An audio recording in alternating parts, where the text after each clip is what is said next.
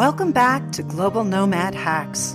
Wow, what a year it's been. I can't believe we are actually on our first anniversary, and we launched this show about global nomads, being global citizens, and living a life that really embraces the world community and being part of it on so many different levels during a pandemic when no one could travel.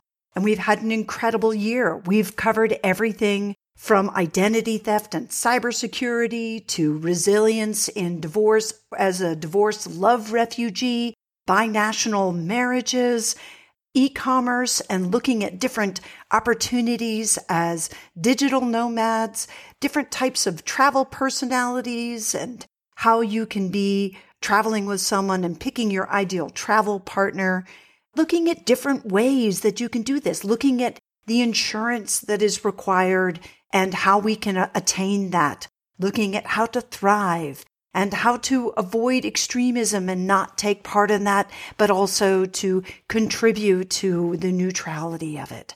Learning everything in so many different angles. And we've had such wonderful guests from Mark Philpott and Dr. Anna Cabeca to Farah Pandith and Christine Engvig with the Women's International Network.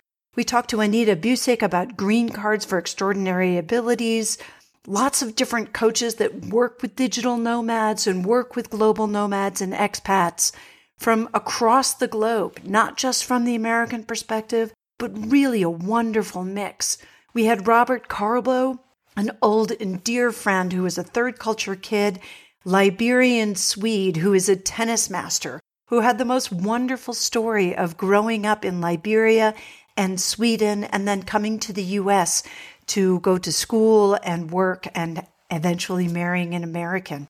Just so many wonderful different stories about how we learn to thrive in this changing world and the different things that we can do to make that happen and happen beautifully and ways that we can really embrace our ability to be global citizens and to connect with other global citizens. We've also curated this incredible list of different products and services and stories and people and books and everything around the Global Nomad Hacks community and opened up a section for people to really understand where they can find these resources. So not just the interviews that we've done, but also some of the resources we've come across as global nomads ourselves.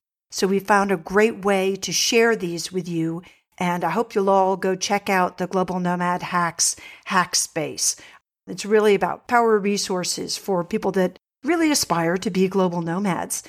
Uh, just so many wonderful things. And I just feel so blessed to have been part of this incredible year with all of you and look forward to sharing more as we move forward. And to celebrate that and to celebrate our one year anniversary, this episode is really going to be a compilation of some of our favorites and some of the little things that we've come across on the way on this last year's journey and celebrating the slow opening of return to travel and return to connection and opening of borders for love refugees, connecting people and families again.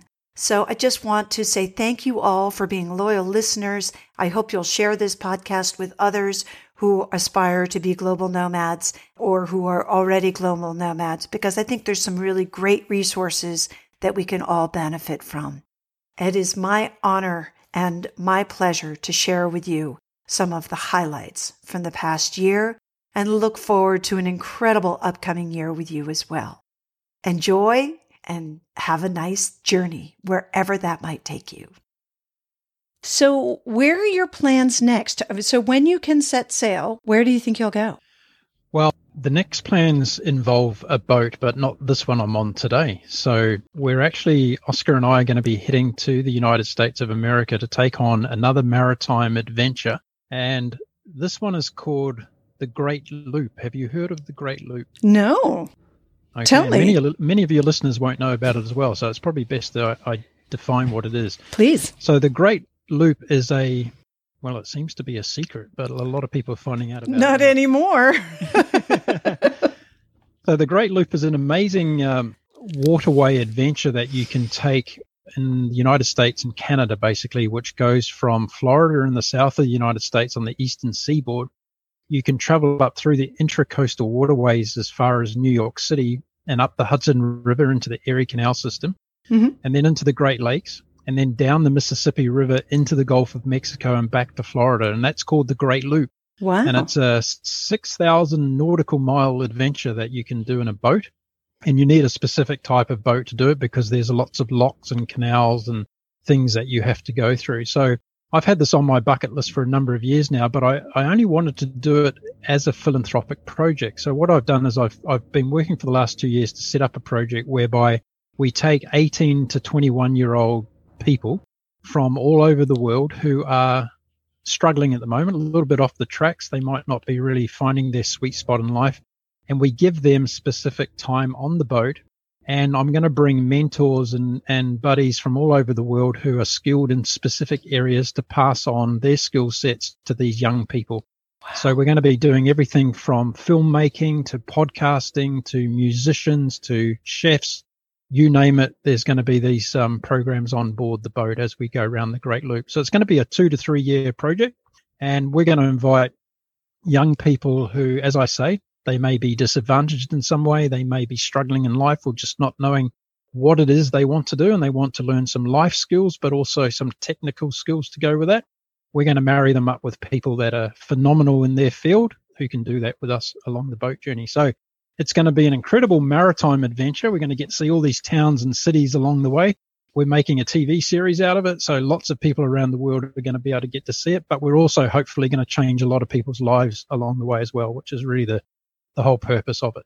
That sounds amazing. Well, you'll have to keep us posted because we'll definitely share that with our audience. It sounds like a really cool trip and just a great mission. I love the idea of it. Having two uh, young adults in that age group right now, I can say that particularly with the current world situation with the pandemic, even those that thought they knew what they wanted to do are a little bit up in the air and sort of saying, well, maybe that wasn't such a good plan after all. What's the world going to be like? What do I need? You know, what skill sets do I need? Is college the way to go? Even they're all looking at sort of different path. My son, who is 18, almost 19, has taken an alternative path as well. He said, nuts to college. I don't believe in it. He may go back eventually, but at this point in his life, he feels like he can learn more from working and just living life. And he's doing yeah. a great job at it. I, might add, Wonderful. he's doing, you know, he's doing just fine. So I think I'm not too worried about him. But I do think that they're, you know, having opportunities to do something like that where you can match up mentors and, and help guide some of the youth. And I'm sure that the mentors will learn a lot from these kids too, which is a pretty amazing thing. I find that the stages in my life where I've done teaching, whether it's for younger students or even with in the corporate environment, I learn more as a teacher than I feel like they do as students. And that's not to say that I'm a bad teacher because they do say that I'm a good teacher, but it's more that you learn so much from the teaching process from your students. And so I think it sounds like a wonderful program for win-win for everybody. And mm. uh, also beautiful trip. I'm kind of jealous. Yes. well, come and join us. I come would love us. to. Yeah, bring me in as yeah. a digital well-being expert. I would love to talk to those kids and go for a there little sail. Okay. Yeah, sounds very cool. What are some of the things that you used on your journey to be able to make sure that those needs were covered? Yeah, well, definitely like understanding, first of all, with my child with attention deficit, that, you know, what we, right? Food is medicine. Food is medicine. It can also be poison. And so cutting out dairy, cutting out gluten, cutting out caffeine and sugars. That is huge. And especially when the common classroom will have a box of candy on the desk, you know, and those are the challenges that were some of the challenges that we faced. And again, as my eyes opened, I'm conventionally trained. I was like, talk to my dear friend the psychiatrist and had her evaluate my daughter. ADHD was the diagnosis. Here, try some Adderall. Like, is there anything else? I mean, and that's what I tried. And it just shifted her personality to like, you know, just a shell of herself. And we did that for a couple days. And It was like, uh uh-uh, nope, this isn't going to work. And that drove me into you know, working in functional medicine and doing the omega 3 fatty acids, doing organic acid testing, actually understanding her mitochondrial function and her cellular needs and what are those B vitamins that she needs, the methylators that she needs, and making sure that we, it's not so much as how much we give, but how much we can remove. So removing the sugars, removing the caffeine. In Georgia, we're sweet tea people, mm. right? Stopping the sweet tea. Yeah. You know, something as simple as that can be huge. Stopping the cereal for breakfast. And that's something else, Heidi. And I think this is so great when we get to experience different cultures around the world one of my youngest, she had recurrent on the medical side of things. She had recurrent ear infections, sinus infections, as had I as a child. But we started, and she was on the verge of getting her adenoids out. And so surgical procedure for this chronic sinus infections and allergies. And so as we traveled around the world, she didn't have a single one. She didn't have a single infection. And we came back within a week she had another sinus infection. That was like, whoa, here I am, Dr. Mom. Like, what did we do different? Well, all of a sudden she's eating cereal for breakfast again. We didn't have that anywhere else in the world, with the exception of Australia for a short time and very rarely because the part of homeschooling, what foods, what can you make? You know, let's mm-hmm. come up with some native recipes. What does that look like? And that fresh food on a daily basis basically was more of our, and cooking out. Aussies like to cook out. And the other thing too, and even in Indonesia, where we stayed in a small village in northern Indonesia, where there's the black volcanic sand, you're like the only, you know, certainly the only Americans. Everyone thought we were Germans. We were the only like non-native people there. And there was a school nearby that girls would hear these students at the school. And at this time, they're definitely eating healthy. They're having their tropical smoothies in the morning. They have coconuts. You know, they see the people go climbing up the tree to get the coconuts. And uh, the, they made friends with these neighborhood Indonesian girls that didn't speak a word of English, but yet they played every day together. and shared, you know, what they ate, what they did and somehow they communicated in really beautiful ways. So that's the beauty of the international travel and the immersion aspect that we don't get as tourists. Yeah, well, and I think uh, kids are so amazingly fluid with that. They just they just fall right into it. it. There is no language requirement. It's just go in and play. And I think as adults we sort of forget that. And I think the people that enjoy travel, like our guests that uh, that are with us today, that is something that, you know, it for us, it brings out that play and it lets us be the learner again. It lets us be, you know, in an unfamiliar territory and, and be okay with that. There's something really beautiful about that. You had mentioned earlier in the green room that you've got a new book coming out. And to circle back a little bit on the question that I asked earlier about getting access to the resources that you need in order to take good care of yourself. And if I understand it correctly, in particular, you're talking about as you're a gynecologist working with women who are going through menopause. And I think a lot of us out there, that is something that's treated very differently in different countries. And so access to things can be challenging. Can you talk a little bit about, share a little bit about your book, but also how that applying it may be different uh, across different countries? Yeah, thank you. So actually many of the concepts that are in my book are from my worldwide journey. You know, that really seeded into me, that took me from a state of infertility and early menopause at 39 till to fertile at 41. And that whole journey was seeded in me. And because I grew up with an international household, a wide variety of foods. So with Keto Green 16, my new book coming out, I chose 16 foods that pretty much anywhere you are, you can access. And uh, there's a choice 16 food types. So for example, if you don't have like there's one fruit option, digestive fruit, either mango, pineapple, or papaya. So pretty much around the world, we can get one of those, right? And if not, maybe kiwi in Australia would be a good substitute. So thinking about along the lines of the, of the family of foods, it's accessible and we're not looking for boxed anything. We're not looking for canned anything in this program. So, you know, there's certainly options if we're struggling to use canned and boxed, whatever we need, frozen, etc. But around the world, I think one of the beautiful things that we see around the world is access to fresh foods. I mean, even now in Italy, in this crisis, fresh foods are still available.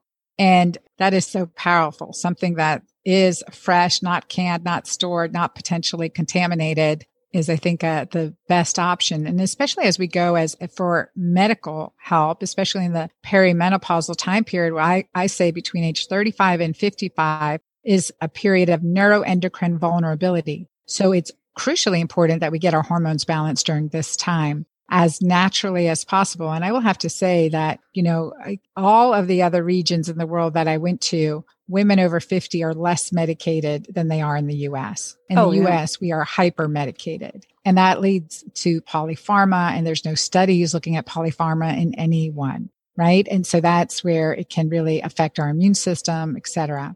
So, and we're the most obese nation in the world.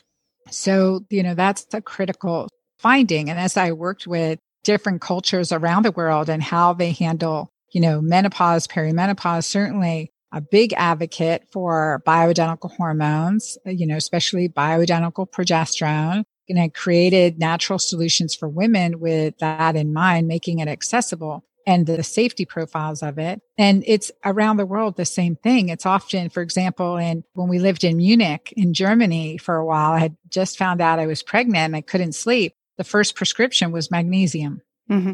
And I think that holistic natural approach is more readily, is more readily available. And we do need to be aware of that. There are many things we can do. And that's why Keto Green 16 is so powerful to create hormone balance through becoming more insulin sensitive, and managing cortisol, stress, as well as increasing our most powerful hormone in our body, the hormone of love, bonding, and connection, oxytocin. Mm-hmm. And so that's kind of that holistic point where I always tell clients it takes more than hormones to fix our hormones.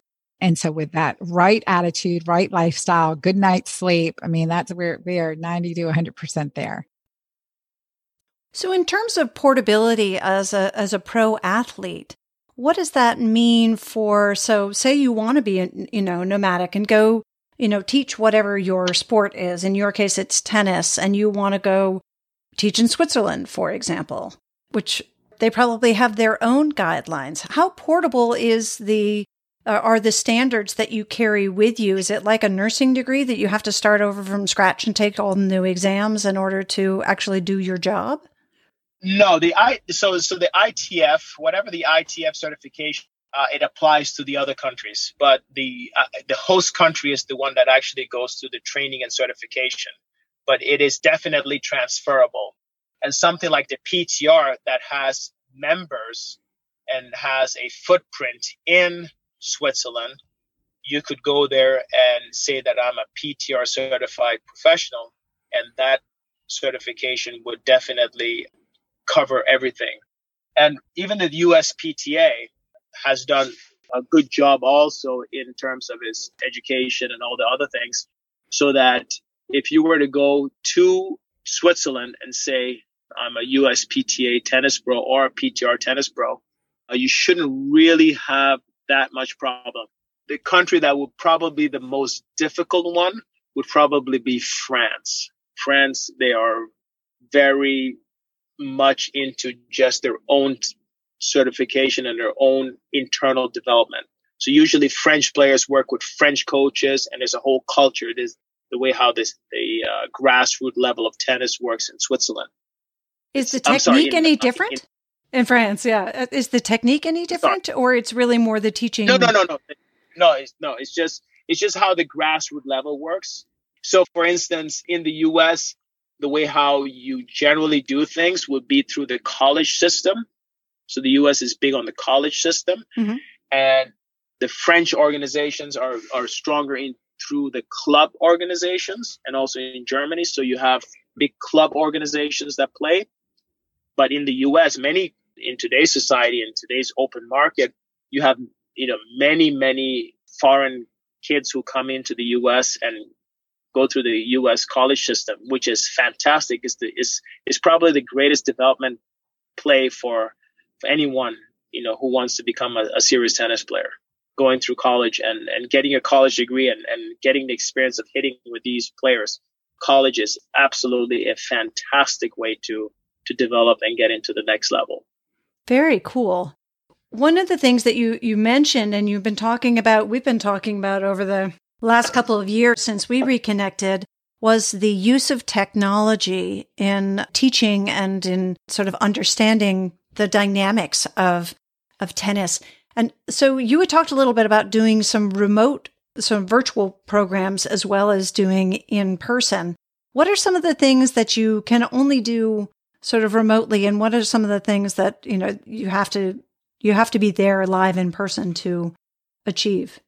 So one of the wonderful things there is a there are a few of these apps that are available, you know, video apps that are available that offer side to side viewing and so on, slow motion video capturing and so on that are fantastic. In my case, when I videotape a student, I've done this for so long, it's generally not for me, it's more for my student. And it really helps my student see what's actually happening. So I can tell a student, you know, you are moving your arm in a specific way. And they say, no, absolutely not. And you say, well, I see it. And they're like, no, no, no, no, I'm, I'm definitely doing it this way. So the video then can show them what they're doing. So mm-hmm. I use video for technical analysis. And what I will generally do is I will slow the video down. There is a, a few different companies that are out there, one of them being Coach's Eye and the other one being Hudl technology. And I use the coach's eye and I videotape someone. And usually I do it at a 90 degree angle if I'm working specifically on a technical thing and they hit the ball and I can bring it into slow motion and I can stop at contact point.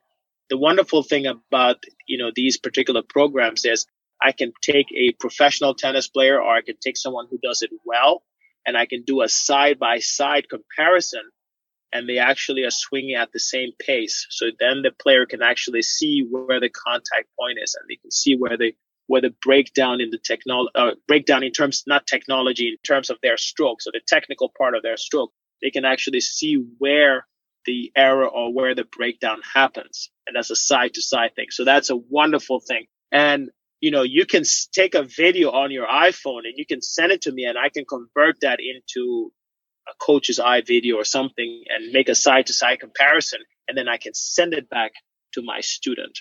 The That's other thing cool. that you can do is you can go ahead and you can videotape someone playing a match and you can do what is called tagging, which means that as the player is playing, every single mistake they make, you can document it. And then you can say, oh, well, you lost this match because you were, you know, every single backhand you hit, you missed.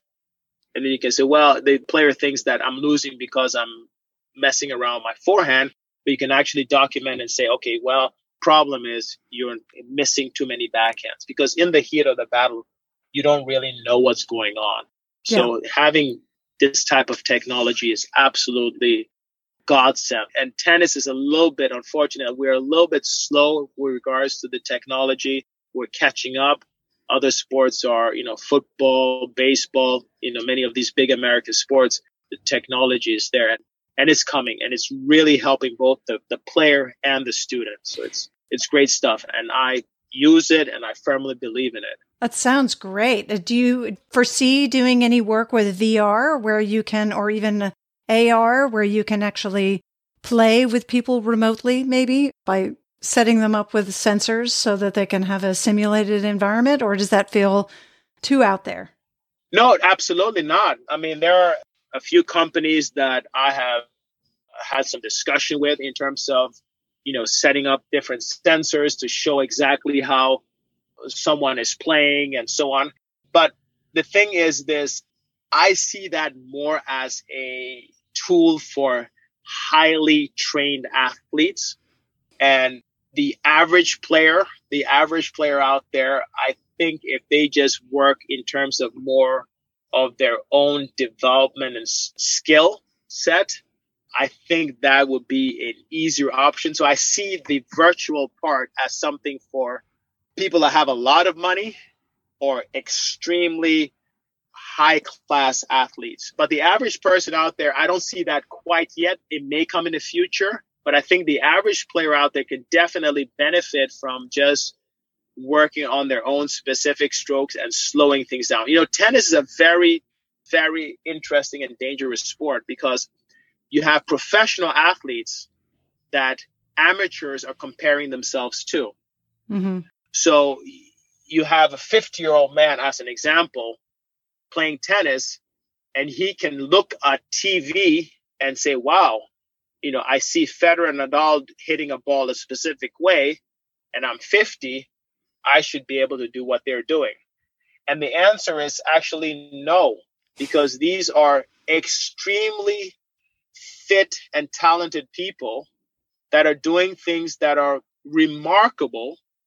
And you have people who are would like to be able to do it, but really can't do it because you know we're working in offices, we don't have the fitness, we're not hitting balls six, seven hours a day.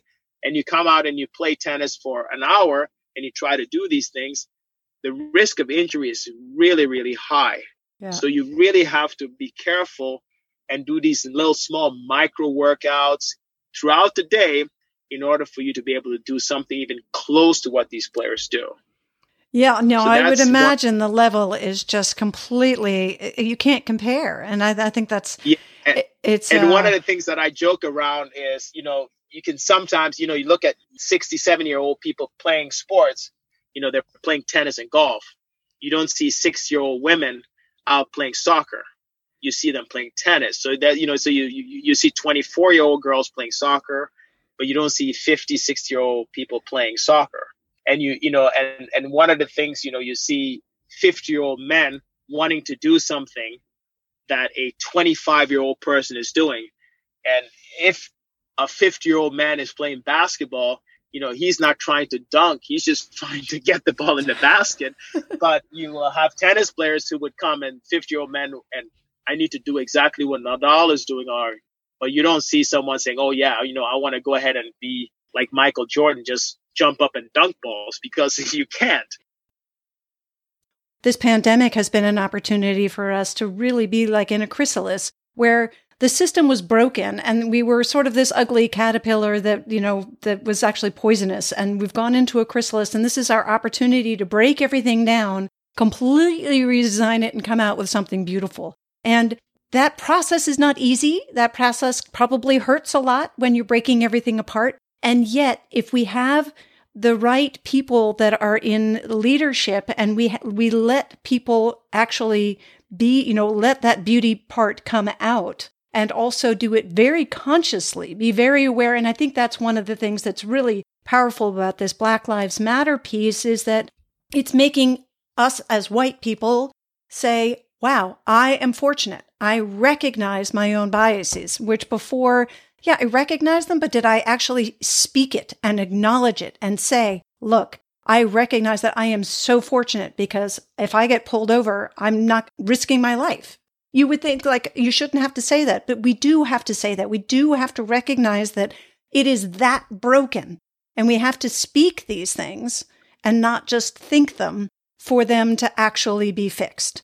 And I think that, that this is really an opportunity rather than, I think we'll all be fine in the end, but it's going to hurt for a while, is really what it comes down to, it, in, yeah. at least in the way that I'm thinking. I think we're in for a long ride where it's going to hurt.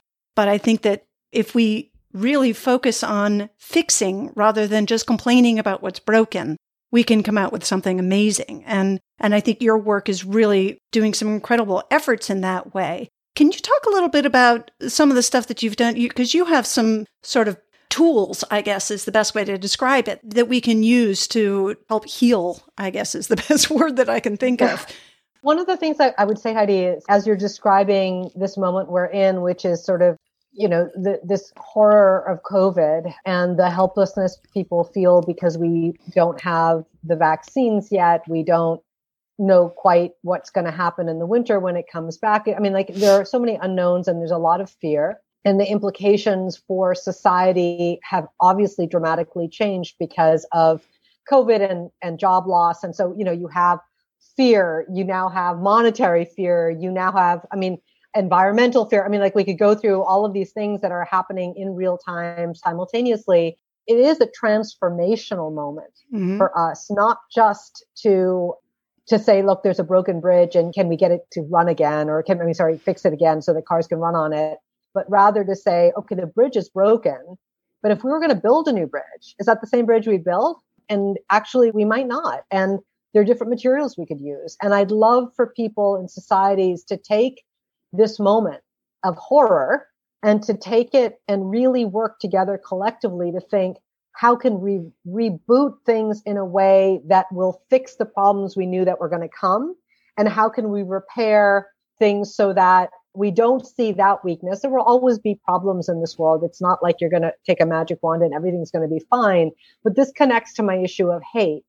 You know everybody looked the other way after 9-11 with regard to the ideology because the thing that they wanted to see was that we were going after the bad guys go kill osama bin laden get him off the planet and everything will be fine yeah, give um, it a face it turns, yeah mm-hmm. turns out that military action is super important. Yes, I'm not advocating that there's no role for use of force in certain circumstances. However, it costs nothing life wise to work on soft power. It costs nothing to be creative and inspirational in the kinds of things that you're doing at the grassroots. And that's where the answer lies on this. The bad guys cannot have armies if they don't have recruits. And so my thing here is let us go all in. Let us put everything we have in trying to make sure that we're protecting youth and protecting them youth from hate, from the us versus them ideology. I would love to be able to tell you, Heidi, that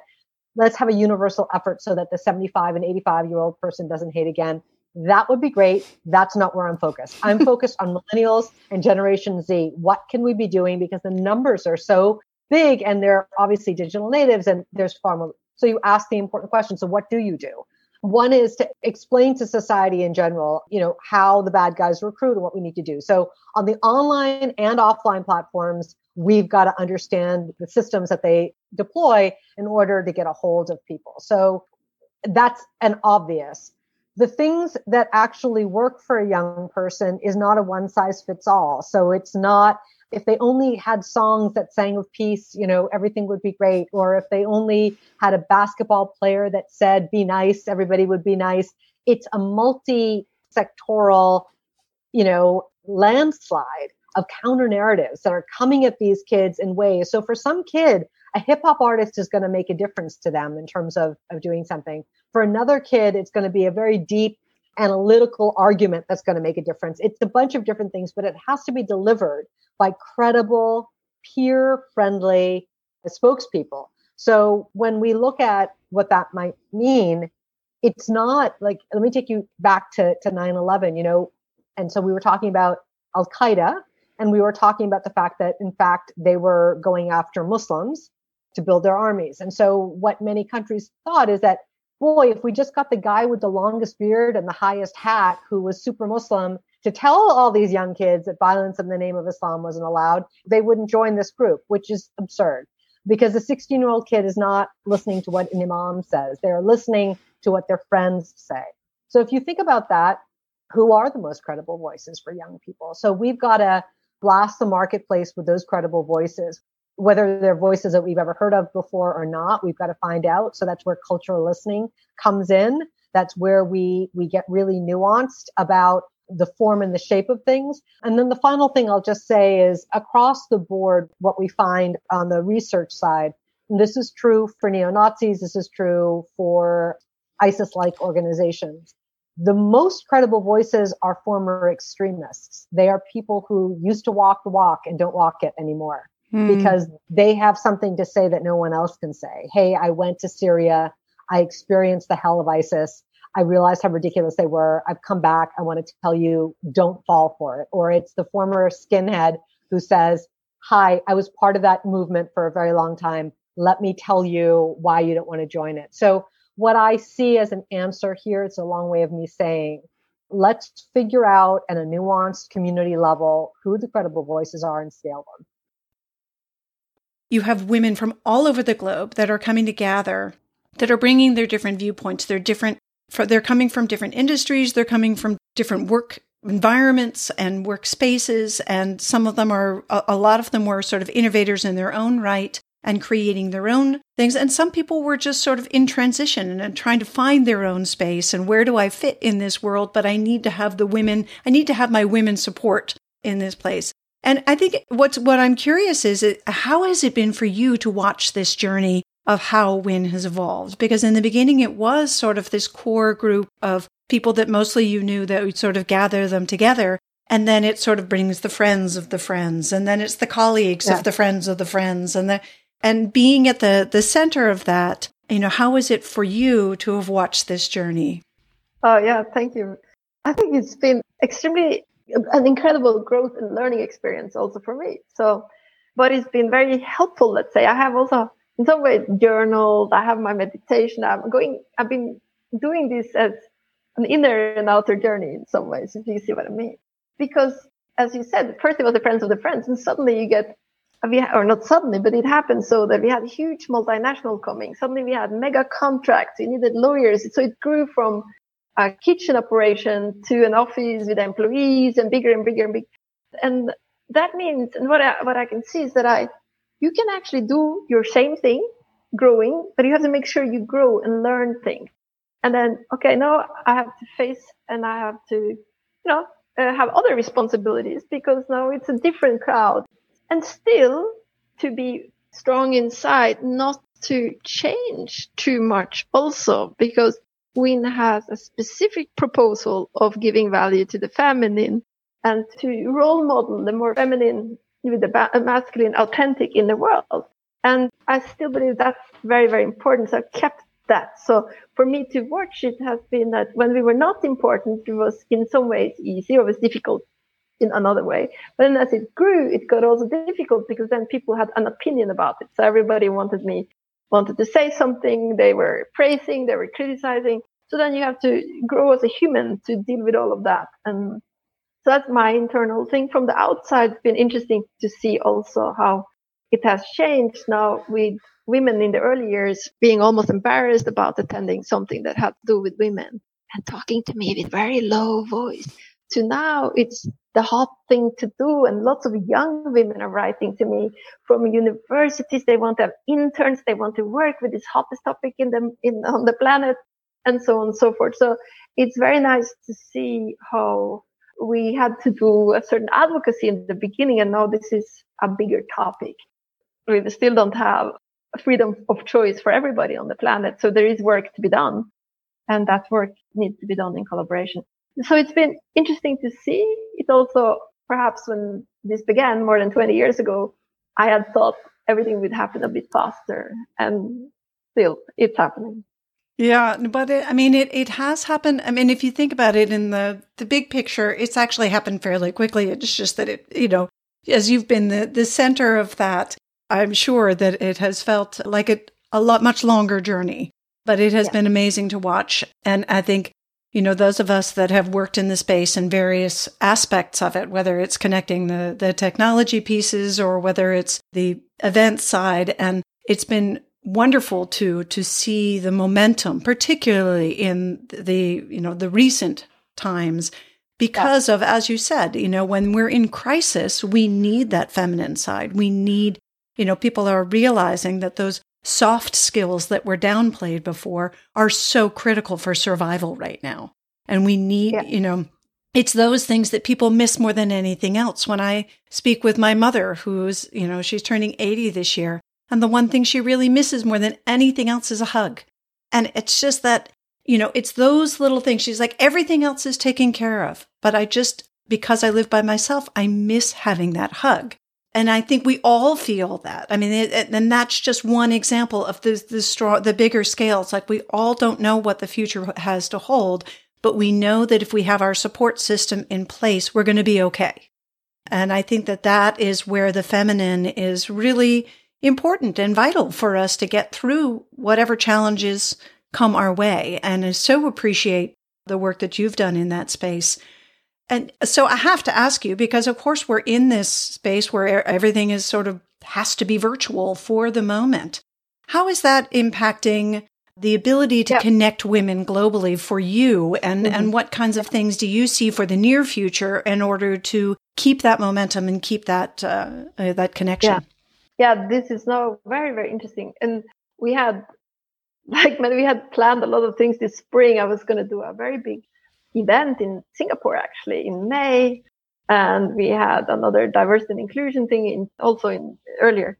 So all of this had to be cancelled, and our big thing that we always do in September, uncertain, uncertain, uncertain. And then we started to do a few smaller webinars, seminar webinars, and tried also to experiment with them to make them interactive and surprisingly well received and well experienced. And I felt that, yeah, even here we managed to get that energy alive, which is so important for this event that you feel included, not only, you know, cerebral. And the positive also was that there were people saying, okay, it's in the middle of the night now. I'm in Australia, but I can call in and I wouldn't afford flying in or it was too complicated. Or someone else also woke up at 6 a.m. in, in California saying, I'm here too, you know. So I realized that with the online event, we can reach more people from around the globe without the hassle of flying or the finances. And at the same time, meeting live is, you know, of course, gives an opportunity to give each other a hug and so on and so forth. So what we are experimenting with right now is, and we don't know what the world will look like even in the end of September where we have planned a meeting, uh, is to do a hybrid. So we will do online and then we are encouraging people to meet in hubs. And these hubs can even be in someone's houses. So let's say, Heidi, if you want to meet with, you know, seven girlfriends or friends in your house watching the thing on a big screen, and then we can hear from different hubs too. Or maybe there are 40 people meeting in London, or maybe we can meet again in September. We don't know how things will develop. So if this works out, then we can even reach more people than before. So we will try that model and then we will see. But sure, it hasn't been easy. It's been also very challenging because sponsors didn't know, people don't know financially, like uh, how is this going? So I'm also experiencing this uncertainty, not only for my life, but also for the organization. And I must also say that, and we've been blessed not having anyone in the family being sick. So it's also been a really time, therefore, to relax a little bit, to reset, to get in some new behavior, so I realized, oh, I would work far too much. I've been better now in exercising every day, doing my yoga, going for walks. And some of these will now continue. And it's also been a time to think about new ways of doing things and new projects. So, and then I really trust. And I think also part of the feminine that we have as women and men is also this intuition. And sometimes in times like this, when technology is developing fast, there's lots of things going fast and we can't really know about tomorrow. But we can trust and we can feel or sense of these things, you know, so alongside with data and the technology that you know so much about, Heidi, alongside with that, we also just need to follow our trust and our intuition of it and, and work on staying in the moment because, and celebrate the moment. Just like we do at WIN, we celebrate each other and our achievements and who we are and what we do. And that is so important this time to celebrate every moment. Thank you, Global Nomads, for joining us today. And I hope you enjoyed today's show. If you did and you haven't already, please make sure you subscribe so you don't miss any of the great upcoming episodes. And I always appreciate a rating and review. It helps others find us. And if you do, please let us know so we can share a little love back. It's been such a pleasure and an honor to be with you today. We look forward to next time. Bye bye for now.